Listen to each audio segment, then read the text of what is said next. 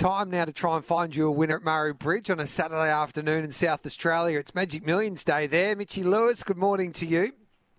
Morning, Gareth. How you going? Have you found, have you found a champion at the sales yet?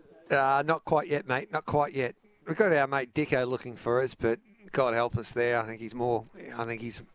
I think he should stick to the tried horses. If you ask me, he's not listening. But um, we'll see if we can find a winner at um, Murray Bridge, mate. You confident?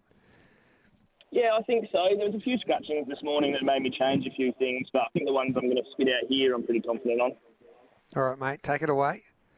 Uh, I'll start in race four in the two-year-old race. I'm, I'm with the Hazes, uh, Taquito. Uh, know, finished third in two good level two-year-old races back in Victoria, including just running behind VC, who's you know corner running the Blue Diamond. Um, I think he's going to find this a lot easier, and their two-year-olds have been absolutely flying this season. So he's about the dollar ninety mark. I'll probably take that. I think he's going to be really hard to beat.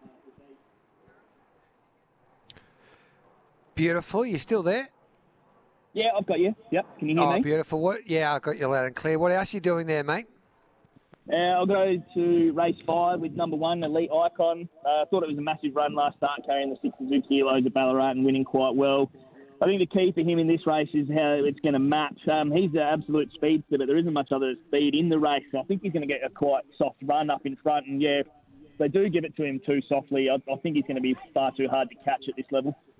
So race five, number one, elite icon, and what else are we doing there at Murray Bridge on a Saturday? We'll, we'll go to race seven with number 13, Whackin' Jaja. So she's only a lightly raced filly who's resuming. Um, she got straight out into the paddock after winning her maiden. Uh, she had a trial on Monday where she looked absolutely blistering, where she busted through the pack and won quite well. So to me, it indicates that she's going to resume here in pretty good order. I think she's going to get a good run from the widest barrier down in the chute start, and she'll appreciate the big wide Murray Bridge track. And so, if she gets clear running space in the straight, um, she showed that turn of foot in the trial. I think she'll be pretty hard to hold out as well. What's your best for the day? Your very best, Mitchy. Look, I'm going to go Taquito. I think he's just going to be far too hard to beat. If you can get $1.90, you know, boost it up a little bit to around that $2, I think that's a good bet. But I've got him marked at $1.80, so I probably wouldn't want to go too much lower than that. Love your work, mate. Enjoy Murray Bridge on a Saturday afternoon.